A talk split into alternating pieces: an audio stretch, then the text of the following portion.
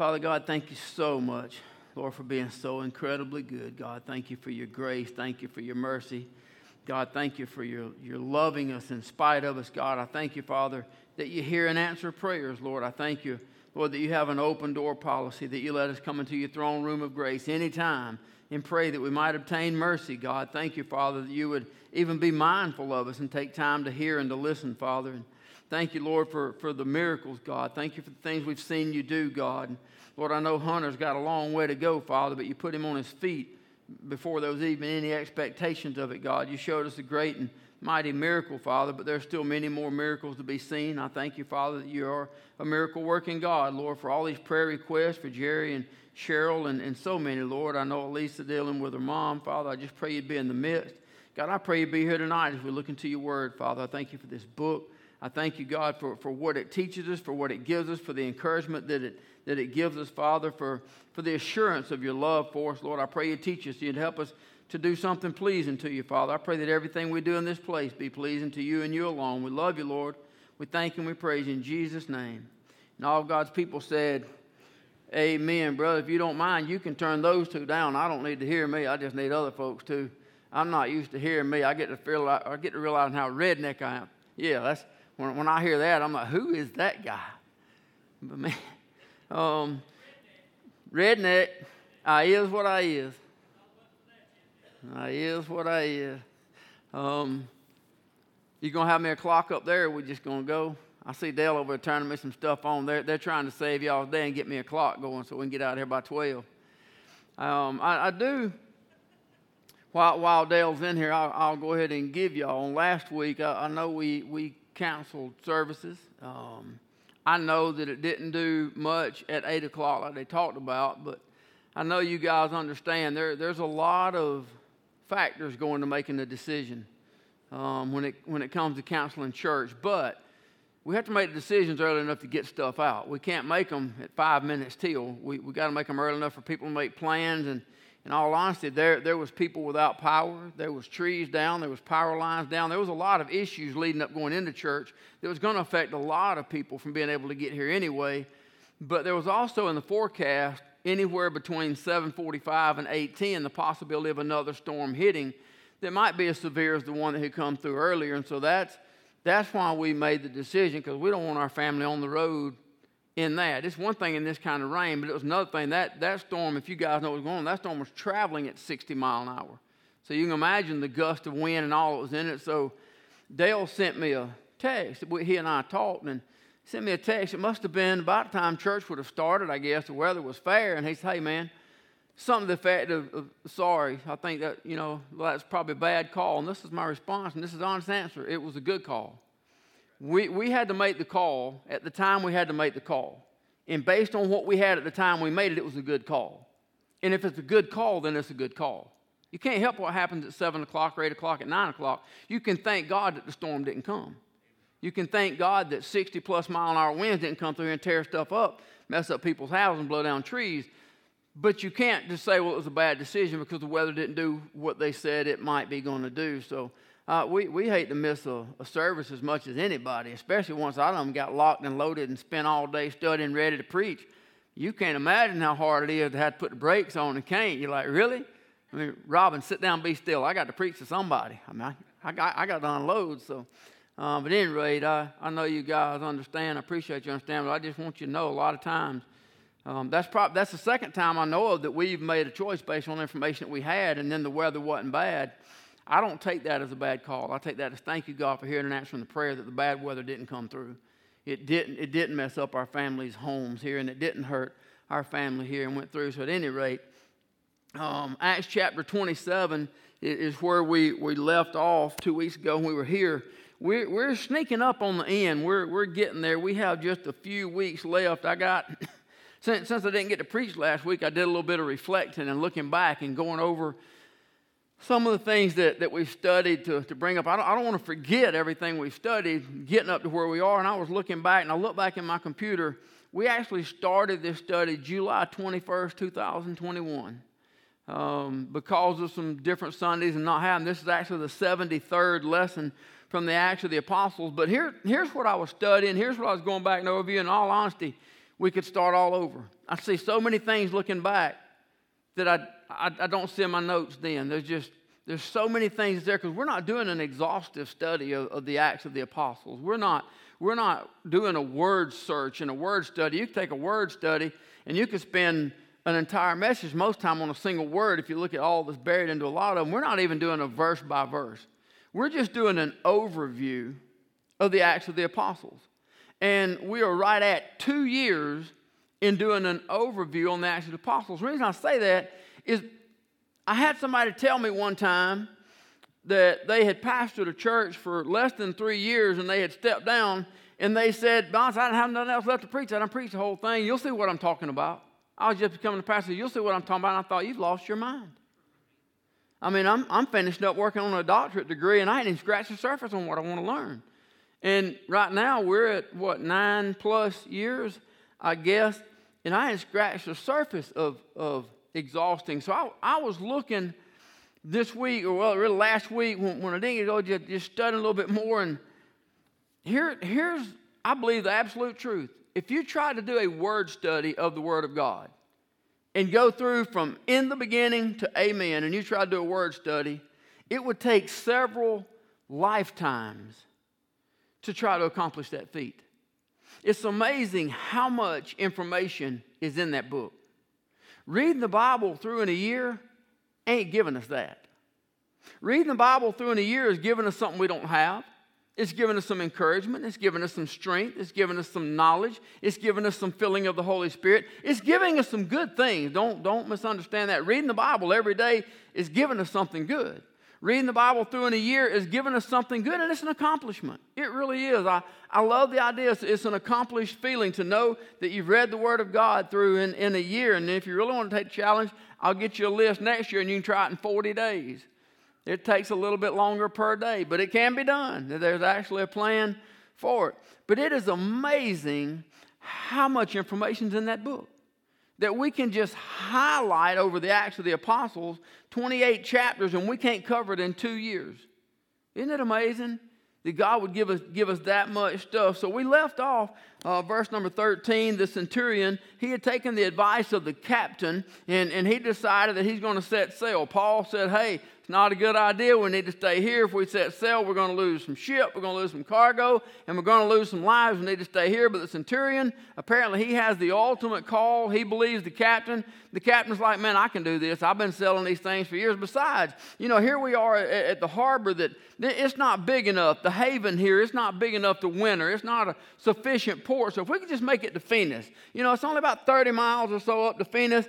Even if we can't make it to Rome, we get to there. It's a bigger harbor. It's a better place. It's a great place to winter. So, I mean, the winds are soft, right? That's kind of where we left off. We were looking at the south wind, verse number 13 of Acts chapter 27, that when the south wind blew softly, supposing that they had obtained their purpose, loosing thence, they sailed to Crete. Now, they decide to, to set sail after Paul came and said, Sirs, I perceive that this voyage will be with hurt and much damage, not only of the lading and of the ship, but also of our lives. So here's what the centurions faced I got God's man telling me this, but I got a captain telling me this. And he decides to look at the circumstances and see the soft winds blow. And that's kind of where we left off the fact that many people have been drawn away by the soft winds. Many people have been led astray because they did not heed the voice of the Holy Spirit. They did not they did not listen to the heed of the Holy Spirit inside guiding and directing. They, they looked at the wind. That they looked at the circumstances that were there. They looked at the current situation and they said, It doesn't really look that bad, so I'm just going to go ahead and do it my way. I see what the circumstances look like now, so, so we're just going to go ahead. But God can see the storm that lies ahead. God can see what's coming. If God wants you in a storm, He'll send you in a storm. He did it to the apostles, right? Right? Did He not put them on the boat, tell them set sail the other side, and they wind up in the sea, and He comes walking on the water? He sent them into that. If God needs you in a storm, He'll send you into one, and it has a purpose. But a lot of the things we get ourselves into, we get ourselves into. God didn't send them. It's like here that, that we, they should have stayed put. It says, not long in verse number 14, there arose against it a, a tempestuous wind called Euroclydon. Man, they ain't hardly got the sails lifted high. And, and all of a sudden, this typhoon takes over the ship. We left off looking at the idea that there are some factors that a Christian should take into account before making life changing decisions. When, when we have something on our heart that, that we believe God wants us to do, or, or, or if we're thinking about a ministry, when we feel like maybe God put the ministry on our heart, there, there's some things that we need to take into account before we go forward in anything. Number one, what does God's word say? Period. If the voice in any way contradicts the word, it's the wrong voice. Anybody know that the devil will still talk to you, right? I'm not the only heathen in the house, am I? I'm not the only one he still messes with, right? Somebody help me.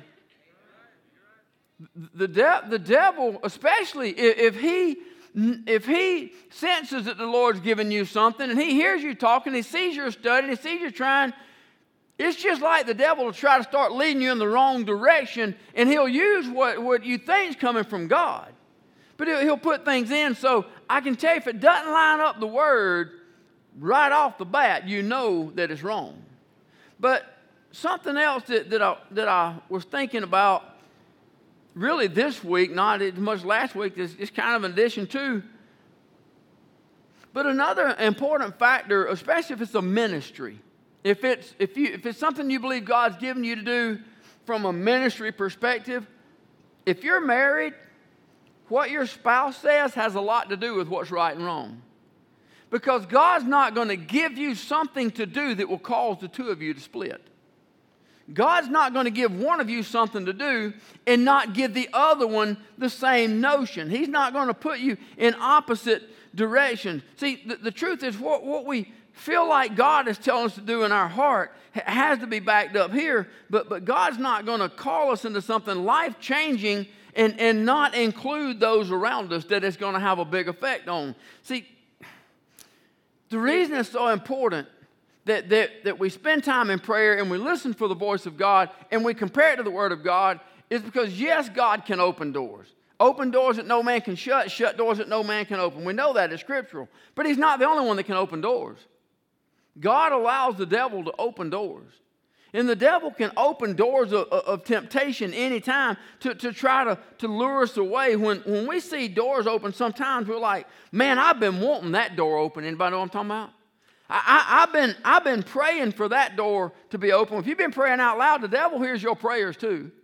You've been talking to friends about, man, I want to do this, and you've been talking to family about, I want to do that, and man, if God just opened this door right here, God may just allow the devil to open a door that has something similar, but the devil opened it to try to get you going the wrong direction.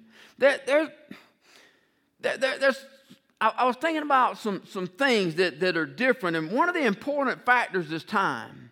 When, when you're looking at open doors or you're looking at things to do, the devil always pushes. Somebody say amen. The devil always pushes. God never does.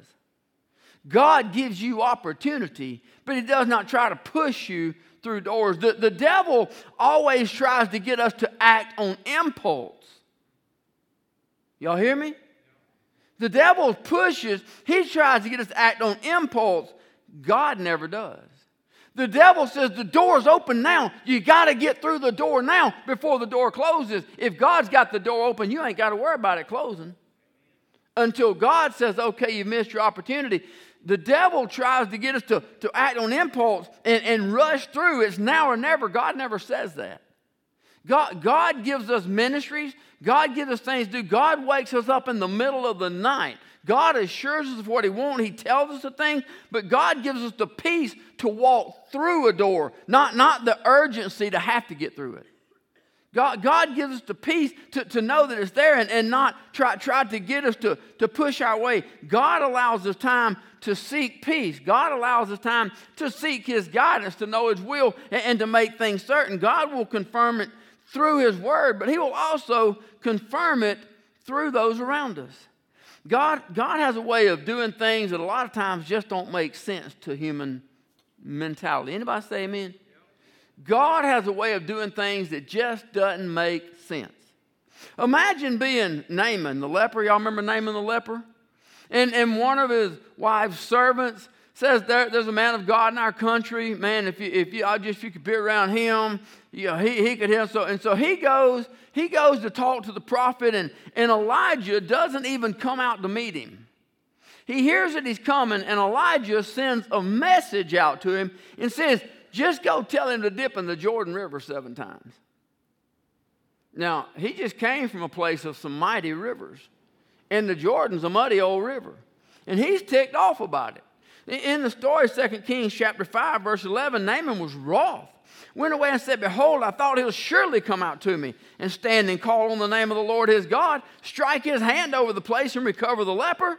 Are not Abana and Pharpar, rivers of Damascus, better than all the waters of Israel? May I not wash in them and be clean? So he turned and went away in a rage. He's ticked off. God told him what to do, but it didn't make sense to mankind. Anybody there? God, God gave him specific instruction, but one of his servants came and spake unto him and said, My father, if the prophet had bid thee to do some great thing, wouldst thou not have done it? How much rather then, when he says to thee, Wash and be clean, so then he, he went down, he dipped himself seven times into Jordan, according to the saying of the man of God, and his flesh came again like unto the flesh of a little child, and he was clean. Verse number 15 He returned to the man of God, he and all his company came and stood before him and said, Behold, now I know that there is no God in all the earth. Had he given him some great act and some great deed, he could have taken satisfaction in the fact that he completed something.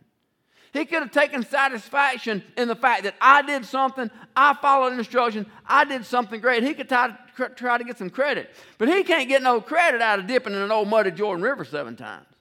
So what God did was he accomplished something that didn't make sense. So, so that he came and said, I know that there is no God in all the earth but in Israel. Now therefore I pray thee, take the blessing of thy servant. You know, following, following God, certainly it takes, it takes faith, but, but there's a reason it takes so much prayer.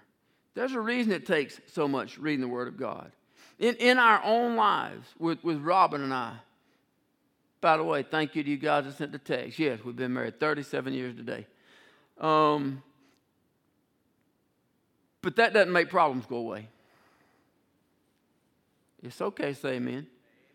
When we've been married, I guess 27 years, because I'd have been 10 years ago before I became pastor. God had, or Robin had it on her mind that God was, was sending me to Costa Rica. Well, I knew that wasn't right because I had no inclination to go there. Yes, I was there once a month. Yes, I was there carrying groups constantly. Yes, I, I absolutely loved the children to death over the children's home. I understand all that. But I had nothing in me that I felt like God was moving me to Costa Rica. One of the things that I know now that I didn't know then, that should have been a sign for me to know that I wasn't, is the fact that her heart wasn't moving there as well. That's why I know God will not move one and not put on the heart of the other. Because after really a few months of, of bickering amongst us, just, just there's, there's strife. When, when your wife thinks you're fixing to take your family to, they're not a third world country, but they're not America and we none of us can speak Spanish. All I can do is eat. I can get some groceries, and that's about it. But that it, it creates some difficulties on the home front. Is that fair? And so one day I'm at work, and I told you the story about how God told me what my next mission was going to be. I was very upset. God had put me here 2013, pulled me out of Costa Rica, pulled me out of Panama, pulled me out of preaching over at the men's center across town, told me to stay here, took me out of every ministry that I've been doing for a few years now, and he said, You stay right here. Sunday morning, Sunday night, Wednesday night, you be right here. And I'm like, What did I do wrong? I finally get off the pew and I go to work. What did I do wrong? And so I'm so upset. It goes on for six months that I'm here. I haven't been on a mission trip, haven't been on anywhere. I'm beside myself. And God made it very clear. God told me I was in Alabama working on a house, that, that my next mission will be a pastor. I called Robin. I said, I know what it is. God said, My next mission, I'm, I'm, I'm going to be a pastor. I'm, I'm not going. And she said, I already know that. Y'all hear me? I already know that. And what she said is true. It took me a while to remember. She said, I told you that God told me that three or four months ago, and you told me I lost my mind. Sounds just like something I would have said. But here's what I know What she was afraid of, the reason she was afraid is because God hadn't moved her there and He hadn't moved me there.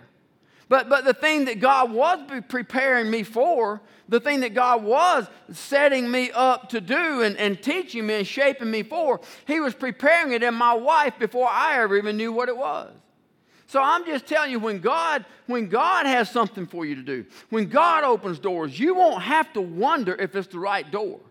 You, you know what God is telling you, and it lines up with everything in this book, but it will also be, be conclusive with those around you that it's also going to affect. Be, going from a business owner to living on a pastor's salary, which is a very good one at this church, I'm not complaining that, but it doesn't change the fact that it's different. And it's not just different for you, it's different for your entire family. And so God will prepare everybody that is going to affect. So, so anyway, we were just looking. I, I was going to share this. Pastor Benny Tate said it a couple weeks ago. He said, You don't need a voice, you need a verse. It's basically the same way of saying the same thing. If you think God's telling you to do something, back it up with scriptures. Don't, don't rush into decision. If God's leading you, you're going to know it. He's going to remind you of it about 3.30 every morning. He's going to let you sleep for a little bit, and somewhere around 3 or 3.30, he's going to wake you up and remind you. God is very good at 3 o'clock in the morning. But, but flipping through the scriptures and looking for a verse to support what you want to do, looking for a one liner, trying to find that one verse to, to back it up, that's not the answer. It's every day, it's daily reading, it's daily searching, it's daily prayer. It, it has to be that a long time with, with the Lord to help us in, in decision making. I will say this I'm not saying that God won't give you a verse to support what He gives you to do. It just won't be a one liner out of context, it'll be everything in context. Anybody that's ever, every ministry here, if you'll notice, it has a name and it has a verse. Because somebody comes and says, hey, this is what I believe God's leading me to do. This is what God's laid on my heart. And we talk about it. I listen to what it says. When what it says, say, okay, God didn't give that to me, He gave it to you. I'm behind you 100%. I'm praying with you. Here's what I want you to do. I want you to go pray. And when you have a name and you have a verse, you come see me again and we'll get started. And God will give you that. There's a verse to support the, the, the, things that there. So God will give you a verse to support what He's telling you, but all of it works in one accord. Right, right here, the winds blew softly, so they decided to sail. They, they made their decision based on the fact that the captain says, I can make it. It's only 30 miles over here, and the wind it is soft. They barely raised the sails when this soft southerly wind turns into a typhoon, and now the ship is completely at the mercy of the winds. Verse number 15 when the ship was caught and could not bear up into the wind, we let her drive. They, they had no control over the ship whatsoever the wind was taking it where it wanted to and running under a certain island, which is called Clauda, we had much work come by the boat. The, the ship's coming apart. You, you got planks breaking loose. You, you got, they're taking on water. There, there's a lot happening. There is no hope for these men. We'll see it in just a minute. The, the wind has taken complete control. That they can't get to Phoenix where they wanted to. There's no way to get back to the haven where they came from. It has blown them out. They're, they're blowing out to sea. They have no control over their situation. I wonder what the centurion's thinking right about now. I wonder if he's thinking, I should have listened to that man of God. Pretty sure that the captain is, is wishing he would have listened. But because it says there in verse 17 and 18 that when they'd taken, taken up, that they used helps undergirding the ship and fearing lest they should fall into the quicksands, strake sail and so were driven. And we, being exceedingly tossed with the tempest the next day, they lightened the ship. The ship's being torn apart by the waves. They're, they're taking on water. They're worried about being driven into to the shallows and the ship being torn apart. So they start lightening the ship. Now, that may be one verse to us. That's just one verse. We, we lighten the ship. But to the captain, that's everything. He's, he's throwing the cargo overboard. That's all of his profit. That's everything he's supposed to get paid for. Everything that he's working for, everything he's doing, he's throwing overboard. The food that's on the ship, they got to throw overboard. They're, they're trying to get this thing lightened up to, to, to try to save the ship. No matter what happens now, his profit's gone. Even if they survive, even if they come through, he has nothing. If it's not bad enough that they start throwing away their food, and on the third day we cast out with our own hands the tackling of the ship in verse 19. Now they're having to cast some of the sail, some of the tackling, some of the things that they need overboard. So even if they survive, this is stuff he's not going to have any profit from the sail, and he's going to have to replace all that stuff on the ship. He can't set sail again to replace it. So now they're throwing over the stuff that, that they need. He's putting everything he has on the line to try and save their lives.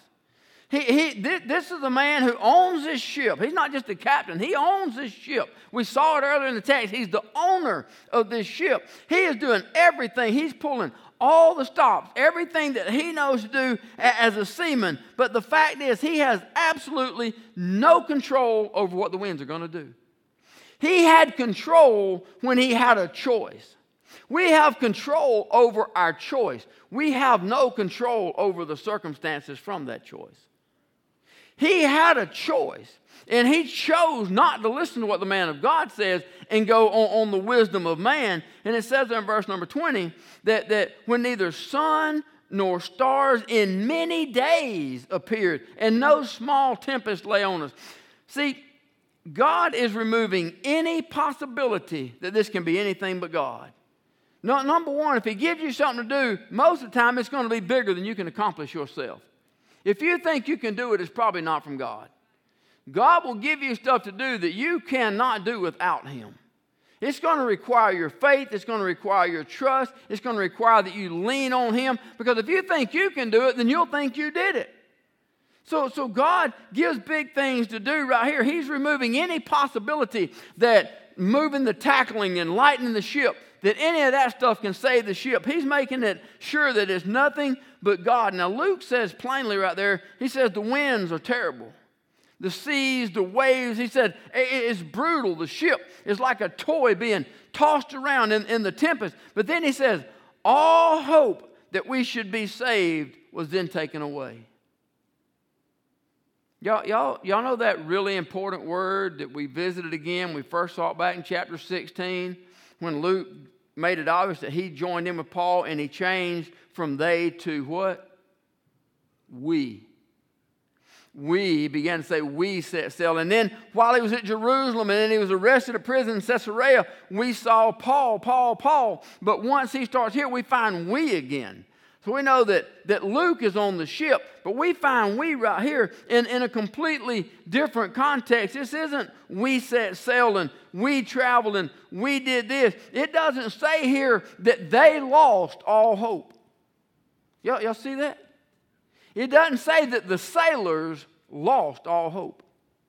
It doesn't say that the captain, the owner of the ship, lost all hope.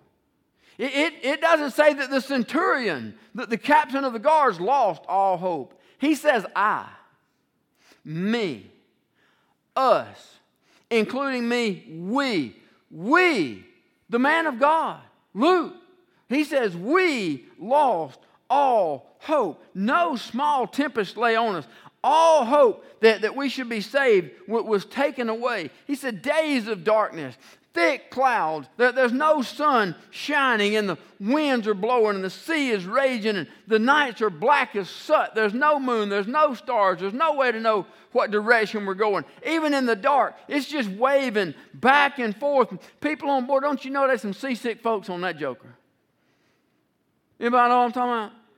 I, I'm pretty sure this boat's done got nasty long about now and it's tossing so bad they probably can't lean over the edge. So, so they, they are in a very bad situation. On top of all of it, they are completely lost. They have no GPS, they have no sonar, they have no idea where they are. But in verse 21, after long abstinence, the, the word there is fasting.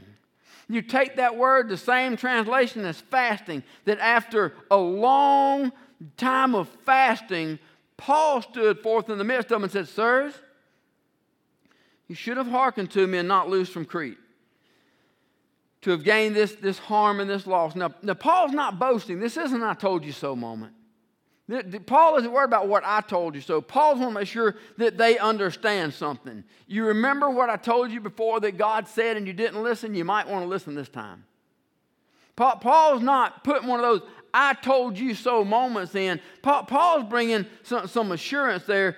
After a long absence, he said, You should have hearkened unto me and not lose. See, we probably ought to have that verse underlined in our Bible. We probably ought to have that on our, on our phone as a reminder to come up every day to remind us that, that we really need to be listening to God. Every one of us has got a time in our life we didn't listen. We, we need to be reminded that, that we have a God, praise God, of second chances.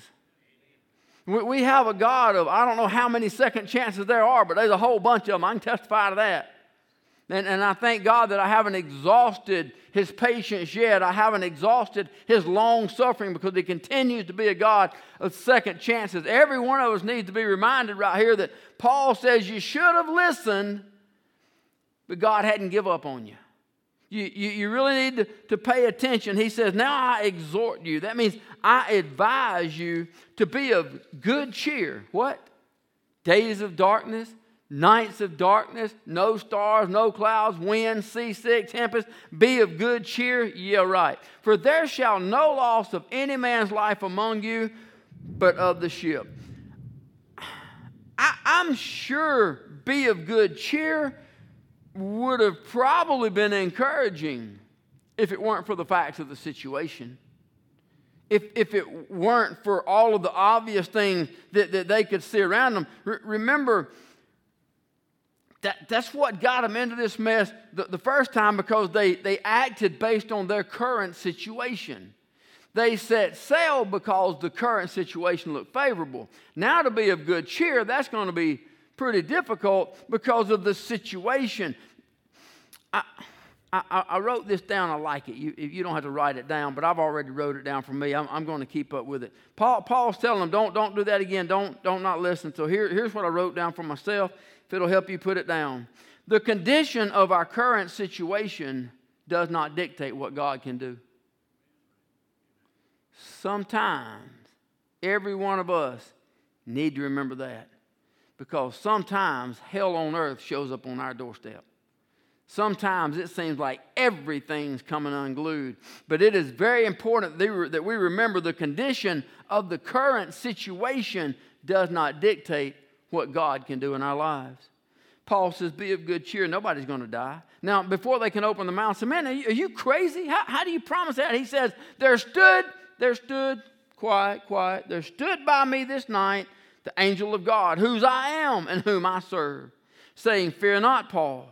Thou must be brought before Caesar, and lo, God hath given thee all them that sail with thee. Paul says, You remember what I said before we left?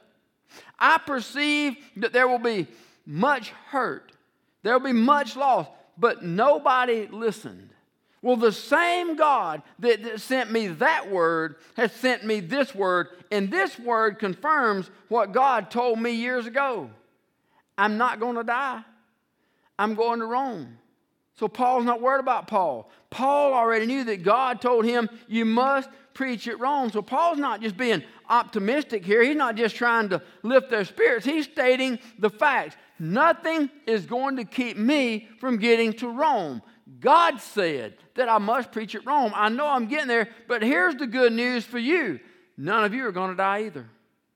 You know what that tells me? Paul ain't been over there praying for himself. See, nobody on that ship knew where they were. They're, they're lost at sea. Nobody knew what was going to happen.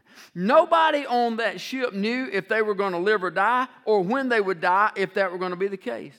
And that goes on for days, day after day, night after night.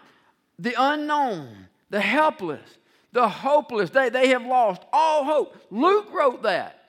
Luke the recorder of the gospel. It, Luke wrote, We have lost all hope. All, all they can wonder at night is every time that boat tilts, which time is the wave going to be too big that it turns us over?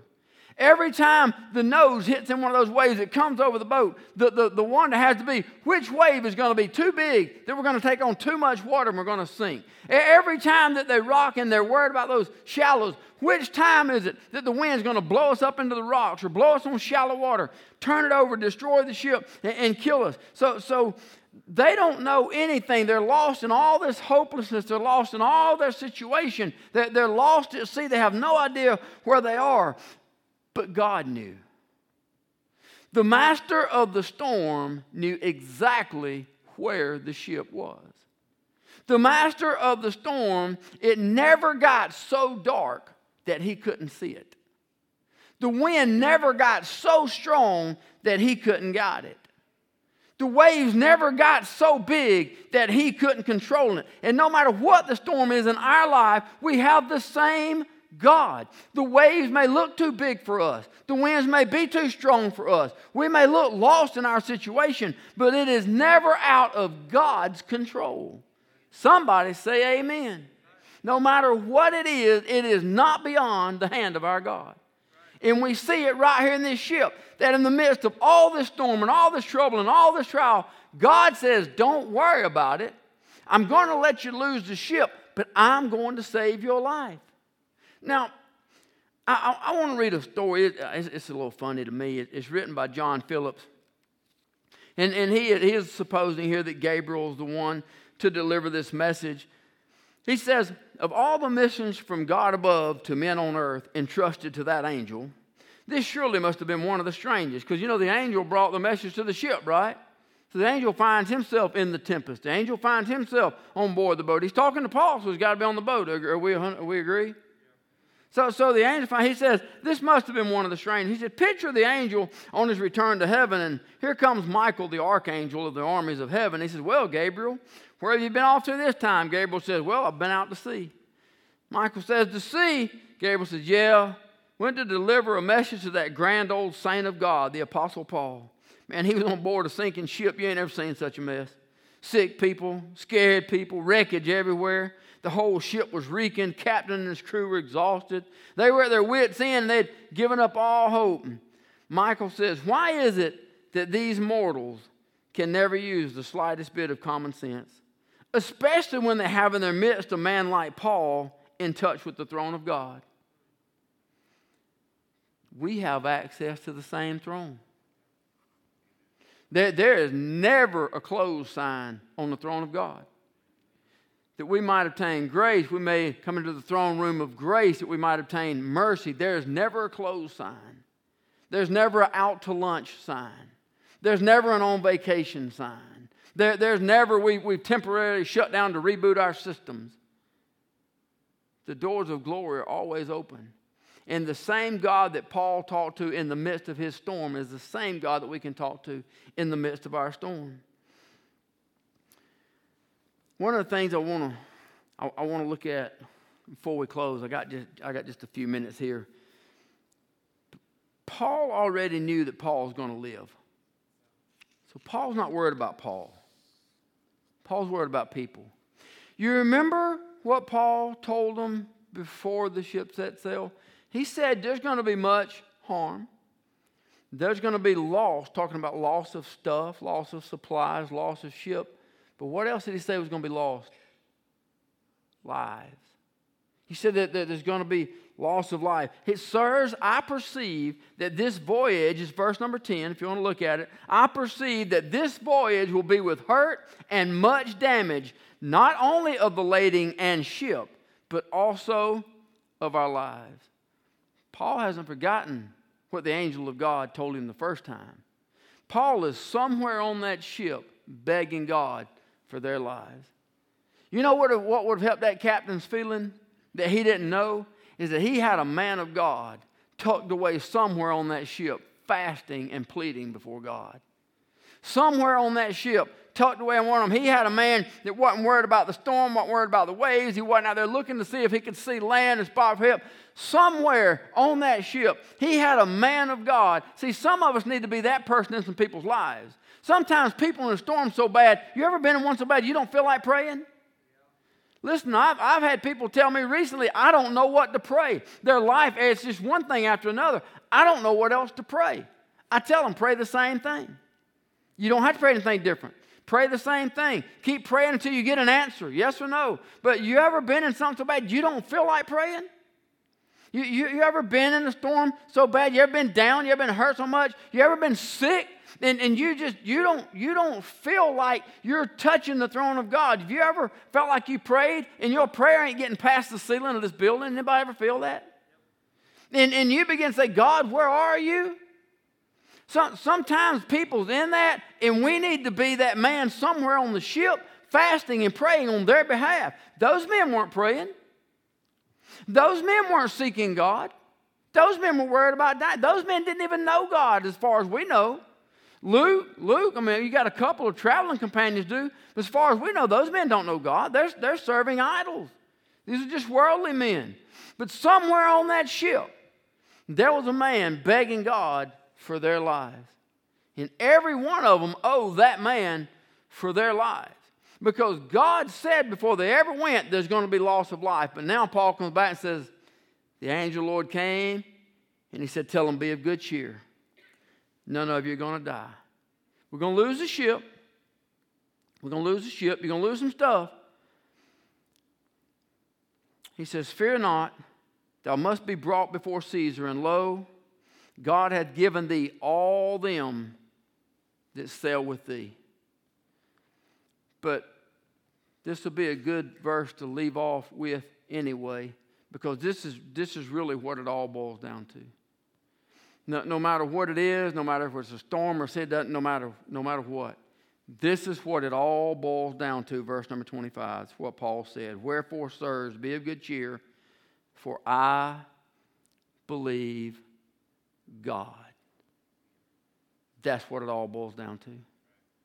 No matter what, what we're facing, no matter what's going on, no matter what's going on out in the world, no matter what the situation looks like, the circumstances, the situations in our life are never what dictates what God can do.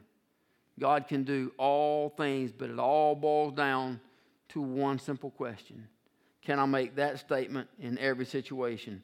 Paul said, The reason I know you're going to live, the reason I know I'm going to live, I don't know how this is going to work out. Anybody ever felt that one? I don't know how it's going to work. I don't know how we're going to get out of this mess. I don't know how we're going to lose the ship and all the tackle and stuff, and none of us are going to die.